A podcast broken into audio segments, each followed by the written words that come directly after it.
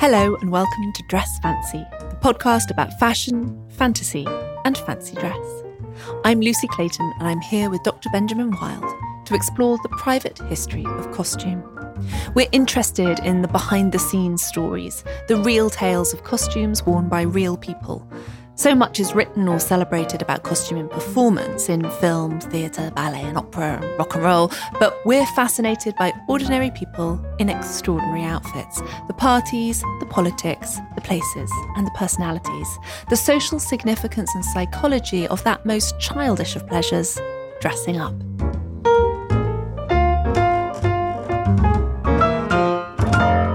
Today, we'll be talking about perhaps the most grown up party ever held, an event so sophisticated that it's consistently described as the ball of the century.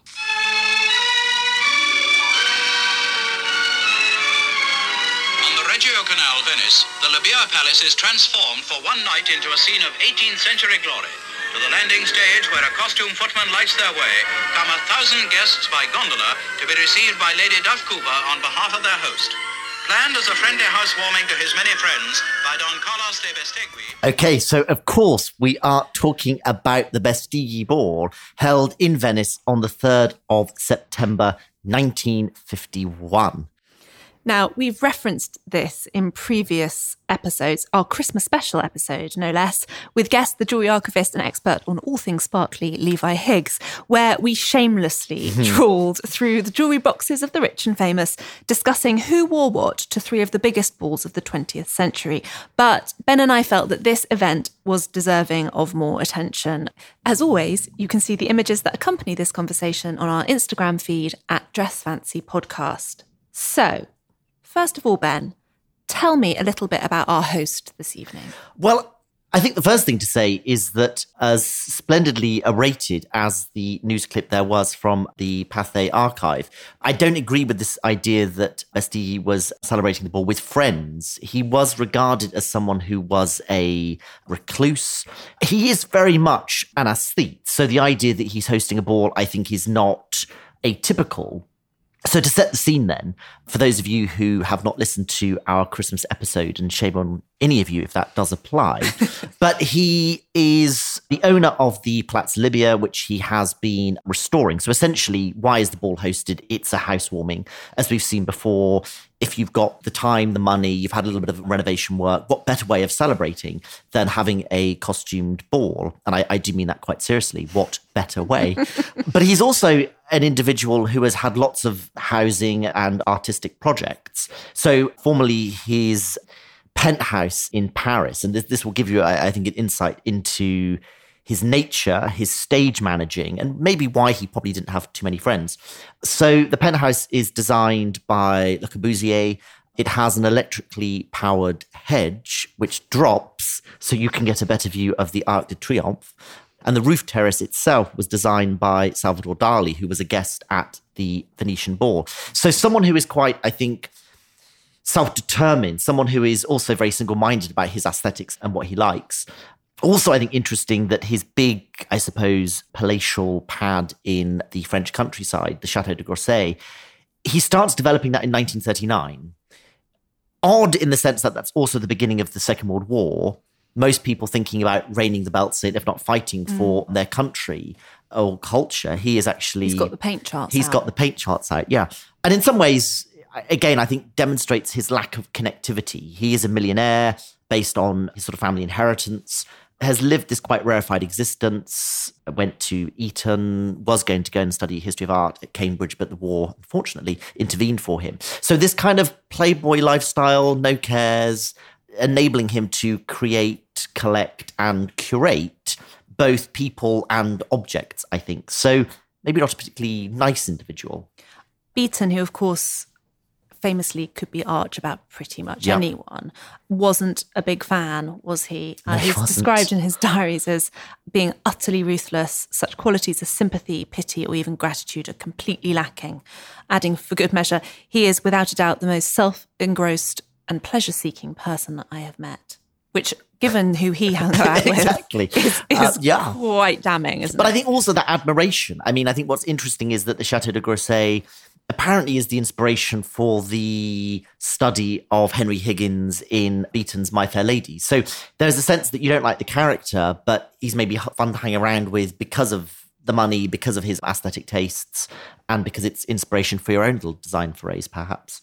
And also, he's clearly at the centre of a artistic and Oh, cultural absolutely. Moment, Yeah. which is in itself interesting. And people have said that we would today call him an interior designer or a stylist. Mm. Yeah.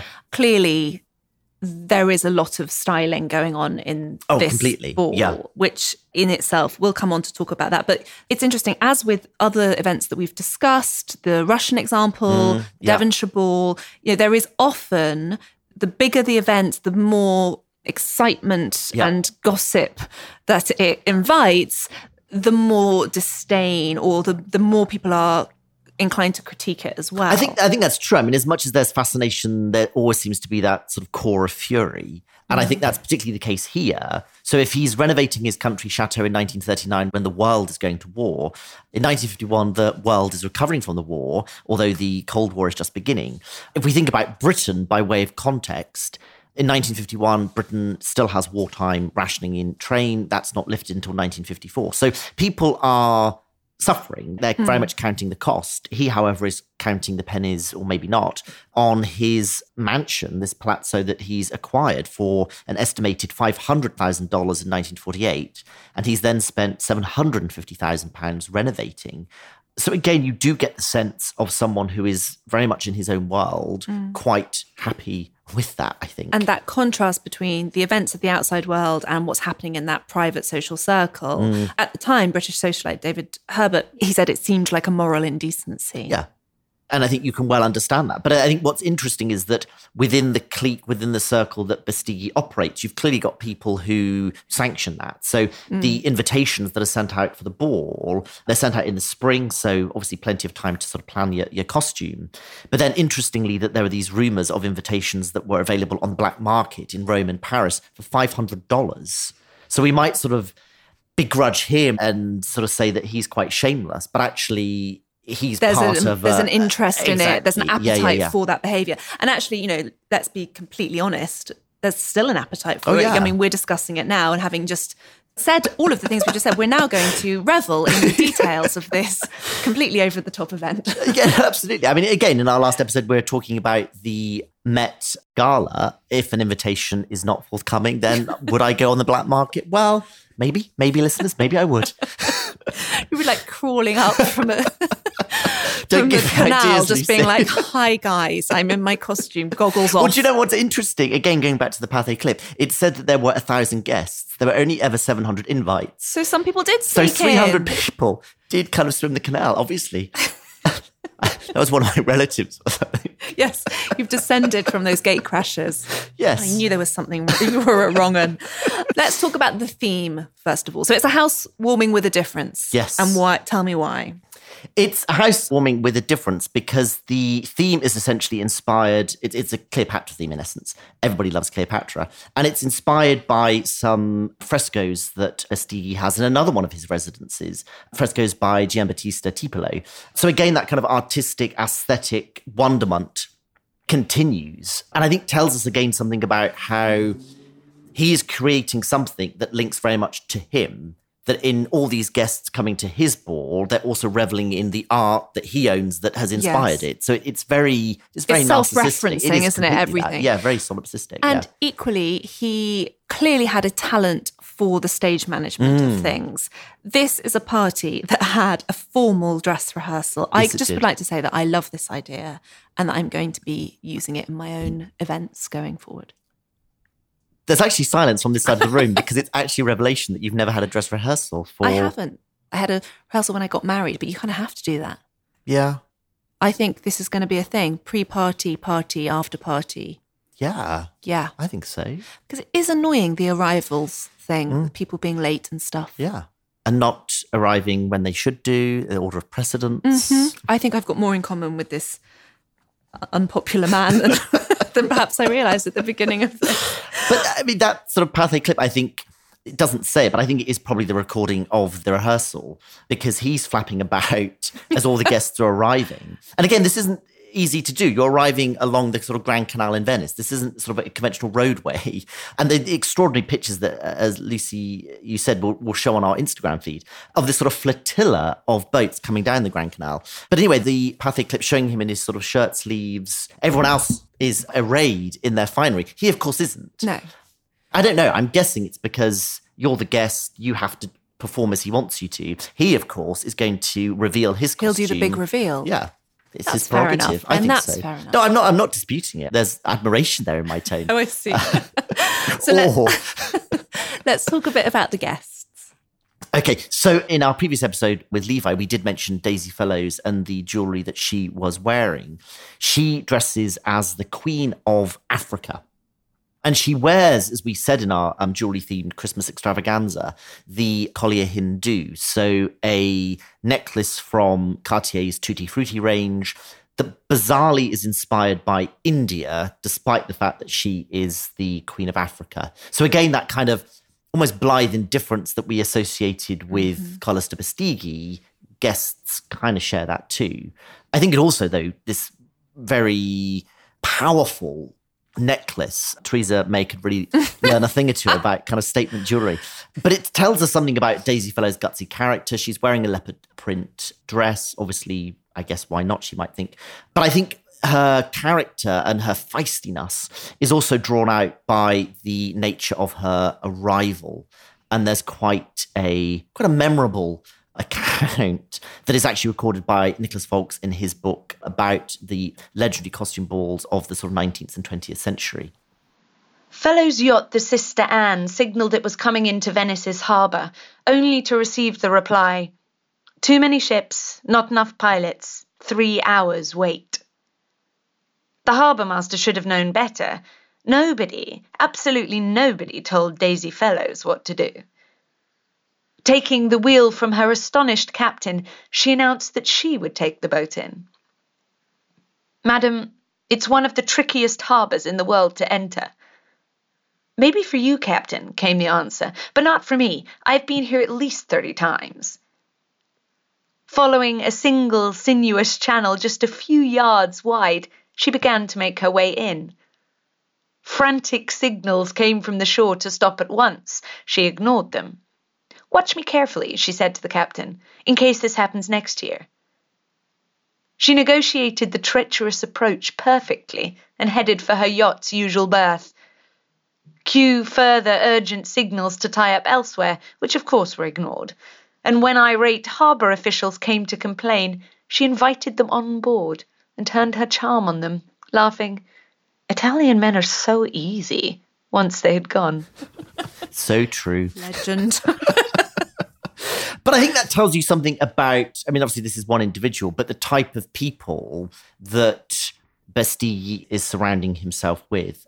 And frankly, I would have wanted to surround myself with Daisy Fellowes. I think she's an extraordinary person. Although we may want to reflect on that a little bit more as we go into another episode, which we will have Yeah. as part of this series, which is, of course, about cultural appropriation. We've referenced it lots of other times, but that's a really provocative example because, as you say, she's sort of behaving as one character, presenting herself as one character. Africa, India, it's kind of all the same. Exactly, Like it's yeah. so There a- there's the crassness of that when Yeah. also played out on the scale of Cartier's jewels Yeah. Mm. and the kind of extravagance of that is so Mm. uncomfortable and ugly. Mm. What is interesting, I mean, when we were looking at the Devonshire Ball in Series 1, a lot of that opprobrium and fury is actually quite it's quite patent. But actually, in a lot of the coverage of the Beistegui Ball, it's actually quite interestingly the attendees themselves that seem to be the most critical. I mean, you mentioned socialite David Herbert.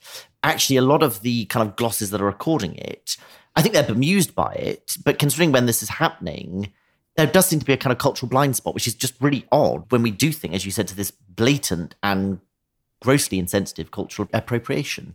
Especially at a time straight after war, Yeah. which requires us all to consider things like national identity and heritage And- and, and, yeah, and what you're where you fighting come for, from, what- values. exactly. Yeah. it's not like that hasn't been front of mind, but of course it's been front of mind in a very European way, which excludes Mm. Africa, India, because they're all, you know, Yeah, no, I suppose that's it's true. all it's all about other, isn't it? As Yeah. opposed to the sort of intimacy of a European understanding of who we are. I or, guess. or we fought for the for the values. Now let's have a kind of you know knees up where we just temporarily forget about them because we want colonial. yeah, exactly. And I think that that comes out in another of the guests. So this is Arturo Lopez Willshaw, who another millionaire. His family's millions coming from Chilean guano, but apparently spending fifty five thousand dollars on a set of costumes that were inspired by 18th century China, which again. In terms of the cultural appropriation, you do think somewhat insensitive. But he does take this theme to the limit in the sense that they actually arrive on a Chinese junk. So it's almost difficult even now to kind of make sense of the decision making processes that are going through his mind. I mean, he's obviously committed to this theme. Oh, entirely. Um, you know, you've got the sort of six inch false nails, songbirds in gilded cages. He's gone all out. Yeah. It would be really interesting to see what the effect of that was like on the night and how it was received Yeah. in that moment because there are so many beautiful pictures Yeah. of this evening, some really extraordinary ones. And there's something about the pictures of him and his kind of crew that Yeah. really distasteful, I think. But I think what's also interesting is that he arrives with his wife and his boyfriend. So So he wasn't a man of great taste no, anyway, but uh, you know, but again, you've got to get the sense of these people who all seem to be quite set apart and quite odd in a sense. I mean, But do you think in the moment that would have been considered charming eccentricity? I don't know. I mean, you, I, I was sort of thinking as I said that because you don't get that level of tension between the guests, or you don't appear to it. Let's say the Devonshire Ball, No. or even possibly at the Romanov Ball that we mentioned. As a clique, they're quite distant from society, But they are together But they are one, together. yeah. But here you get these kind of odd tussles and disconnections between people who collectively are in their own bubble, but then individually are in bubbles within that. In a sense, it seems. Mm. I mean, of course, there's always politics, there's always a hierarchy in Mm. any room, particularly when you're talking about big society events Yeah. where the stakes are high, but there's lots of factors at play in how people define. Yeah. their status. And it's, Yeah. it's a kind of reasonably intense I think that's true. Yeah. exploration of that. But I wonder whether part of that difference in this example Mm. is it if, if you have someone who isn't a natural person at bringing other people together. Some of the Yeah. greatest hosts of all time are greatest hosts not because they were able to throw the most lavish parties, but because they had an instinctive Yeah. warmth and talent for bringing people together. Mm. And if that's not the case in this instance, perhaps that then invites a different atmosphere. I think you're right because it's interesting that Beistegui's sort of guest of honor, the person who meets the guests, oddly isn't him. Hmm. It's Lady Duff Cooper or Lady Diana Cooper, who is regarded as, in some ways, the period's not necessarily a great socialite, but a great lady who is widely respected, is warm, who has all of the things that, as you said, you'd want of your perfect host, which of course Beistegui lacks in spades. So it's almost like he hands that job, Exactly, hands that role yeah. wholesale over to somebody else. Yeah. It's a kind of weird thing to do, though, to throw a party and then almost dodge the role. Mm. Yeah. But then I suppose he's lurking in the Palazzo Labia for the big reveal when you see him arrayed in his costume. Because I think, if I remember, when the guests have been greeted and they come into the palazzo, he's standing at the top of the staircase. So this power pose as they come in. I see. So even then, rather than, I mean, he's clearly obviously recognizing a deficiency in his character to be warm and welcoming, but kind of turning it into a curated moment where he can quite literally tower over them because he's on the second floor or first floor, tower over them because he's wearing heels in his costumes anyway. So clearly very considered in terms of how he's planned this all through. I think there's a whole episode on fancy dress and staircases. I'm thinking about what we talked about about the importance of the staircase at the entrance Oh, of the Met true, Gala. yes. And as you told that story, I was thinking only of the moment in Rebecca That's where she comes through my mind, downstairs yes. Mm. and it's the moment where everything all falls apart. That catastrophic. But it is, it's that sort of that, that moment of the drama of the staircase. I mean, I'm thinking of Sunset Boulevard, where you have Gloria Swanson doing her I'm ready for my close up moment on a staircase. The drama of that throughout, I suppose, Hollywood, but I think lending itself more to the theat- theatricality of a costume ball. It also makes me think now of all of the pictures you ever see of anyone in their wedding dress coming down the stairs of their parents' Yeah. semi-detached provincial home, This and is like a podcast episode. This is a book. Staircases we have known and loved. Okay, Okay, seriously, enough of that. listener, this is obviously recorded, so you can't steal this from us. yes, okay. Some very famous guests who are household names today. Yeah. And, and I think, again, you know, using this as a vehicle to advance themselves. I mean, possibly one of the best examples of that might be Pierre Cardin, who is designing the costumes for Salvador Dali and Christian Dior. And these really extraordinary costumes, these towering, they're called phantoms of Venice, these sort of white faced ghosts, essentially the people wearing stilts. Again, not comfortable, not practical. I'm, I'm wondering how they alighted from their gondolas. Oh my goodness. I was thinking about dancing, but I had forgotten the gondolas. Yeah. That's why you have to dress rehearse. Yes, it is. Yeah. I have quite a fear of people in stilts. I absolutely hate it. Yeah. And if it's someone on like stilts and on a little tricycle, Oh, that's so creepy. Yeah, that really nasty visual images there. I'm sorry about that. Traumatizing but, myself. But it does really work, doesn't it, in this instance, because they do look, well, they look like phantoms. Dior and Dali, of course, two other extremely Mm. aesthetic, refined, very clear creative Yeah. visions themselves. Interestingly, choosing to be dressed by somebody else. Yeah. But that worked, didn't it? And in fact, the details of those costumes, which we'll show you, are Yeah. brilliant. Some of the detail, I think, is lost in the pictures. Yes, so it really us, is. Ben. Yeah. Well, I mean, Dali had these glasses that were so we've got to uh, pictures of conventional spectacles, but sandwiched between the two planes of glass were live ants. So you've got I mean, that's really bizarre, really bizarre, even for Dali, I think. So he's looking all night. Yeah. So not only is there his- the sort of bewildering stilt situation, you've got the ants and things going on as well.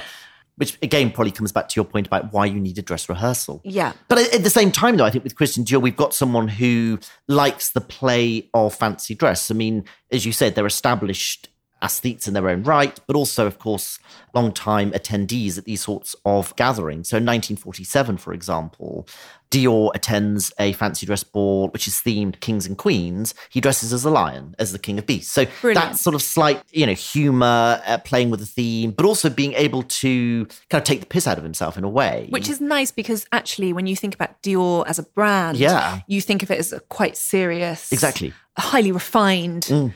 Concept. And actually, it's lovely to think of him being able to send But I mean, possibly up. also says with you saying that, I'm thinking that how these events are distanced, that he's not worried if he dresses as a lion or, you know, in, in these kind of really incongruous costumes here, that that is going to affect his brand. But I think that's something that's really sad about today is Mm. that there is a requirement for everyone to be so on brand at things Yeah. that creatively there is less freedom to ask about, not least because you're photographed in Yeah. around the world in the 13 seconds after that picture Yeah. was taken.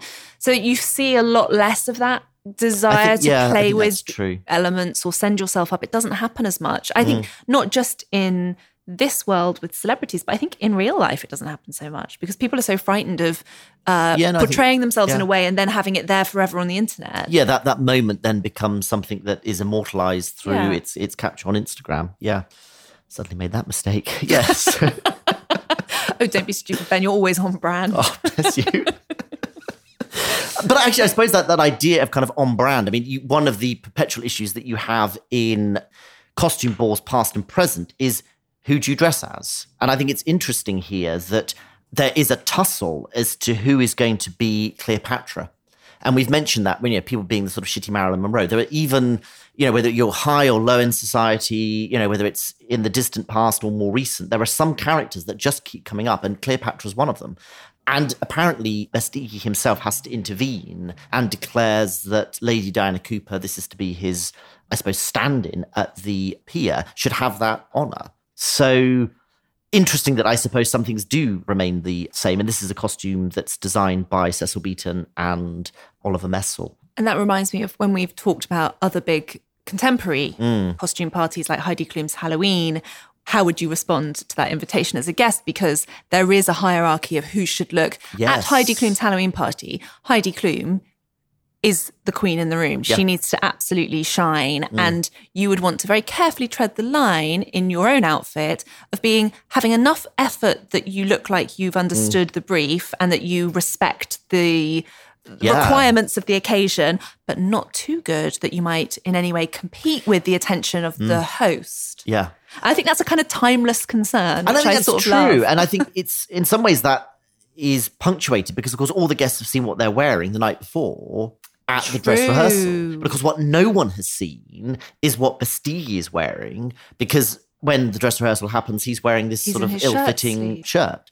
And what he dresses as, which is also odd, you might think uh, a king or some emperor, based, you know, based on what we've said about him. But no, he dresses as the procurator of the Venetian Empire. So the kind of leading figure of Venice, but maybe not the most dramatic of roles.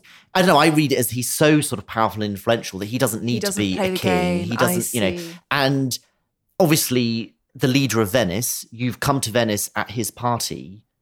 And so as he is the leader of this party, there's a sense that he is making out a subtle but no less striking point that he's the leader of this little world and that you know he doesn't need to be too showy perhaps about it maybe That's interesting. I, I don't know. I, I just sort of see him as this sort of quite adept at psychological manipulation in some ways. It doesn't help that the f- portraits of him Mm. from the evening, he looks pretty sinister. Yeah, and I think you're right. Yeah, And he's wearing that enormous wig. Mm. which really does extenuate his quite pronounced features and you know his very sharp sort of nose. Yes, the wig is incredibly curly, isn't it? So it's sort of a very bouncy affair. Mm. Yeah. And it's kind of almost weirdly disapproving quality Yeah. Mm. to his facial expression, which is again not what you expect in a host. No. It should be about encouragement. And, Exactly, And exactly you know, that, yeah. oh, we're all here, what larks? Yeah. That's what I say every time. You've Yes, I remember. it, yeah, Ben. I have. remember those words distinctly I don't your sort of, you know, ball. glower at everybody. No, I mean, I have. I was going to say you might do it subtly, but yeah, it's it's um yeah. only close friends and family. um, it also makes me think what he wears and that idea that is he not needing to try or overdo it, put Yeah. too much effort in. Of course, the winner for me of Best in Show, I guess, is in fact someone who takes a very different Mm. creative and very different stylistic approach to the evening, dressed unlike any other guest. Because you'll see in the pictures that we show you, obviously the benefit of a theme is that you all look like one group, and they do. They're all of an era. Yeah, it- it's all a very cohesiveness, yeah. elaborate, lots of gowns, lots of jewelry, of course. The masks are very Yeah. prominent, and then. Gene Tierney is wearing a $14 dress Mm. in a candy stripe with a little mop cap and a basket Yep. and of course, therefore stands out. Mm.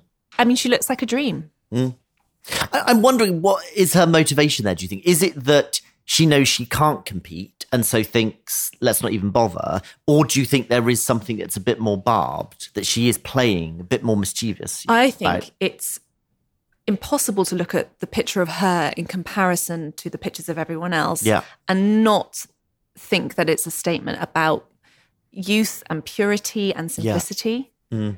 There is something so decadent about what everyone else is wearing. It is overdone. They're uncomfortable. All of them look mm. uncomfortable. And she is tripping about in this beautiful, mm. simple country dress. I think it's genius. yeah. I think I bought a 1980s Laura Ashley Ooh.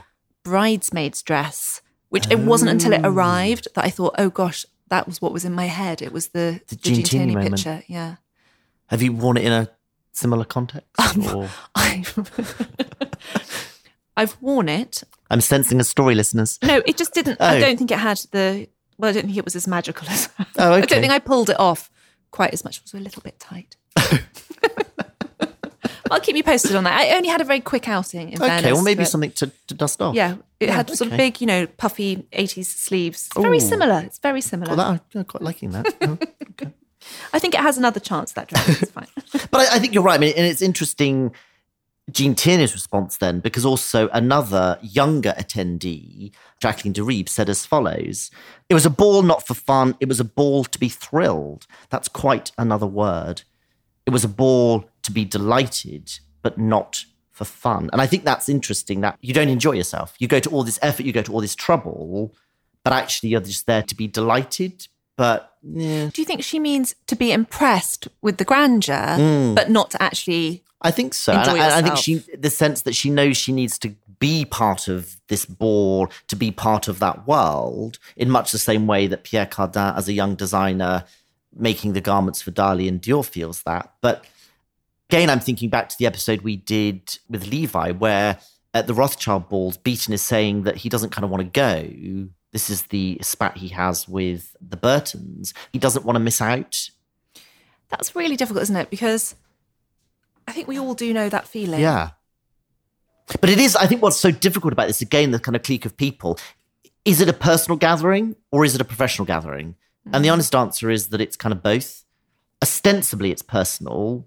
Really, by that, we mean it's professional. And if you're not there, you're kind of not part of this set, I Mm. think. So you need to go and see and be seen, but you're not expecting to have the time of your life, which actually is tragic because it costs exactly the same amount Mm. of money and time to put on an affair that feels like that as it does to put on a one yeah. Mm. where everyone has a riot and needs to sleep for four days. Exactly so. Yeah, but I, I think it is. And I think, as you said, we- you know, we both would be cognizant of those experiences where, as I suppose with everybody, but, you know, you are sort of torn between what you might personally want to do, i.e., maybe not go, have your fish and chip supper or whatever it might be. But I actually, always choose the fish and chips supper.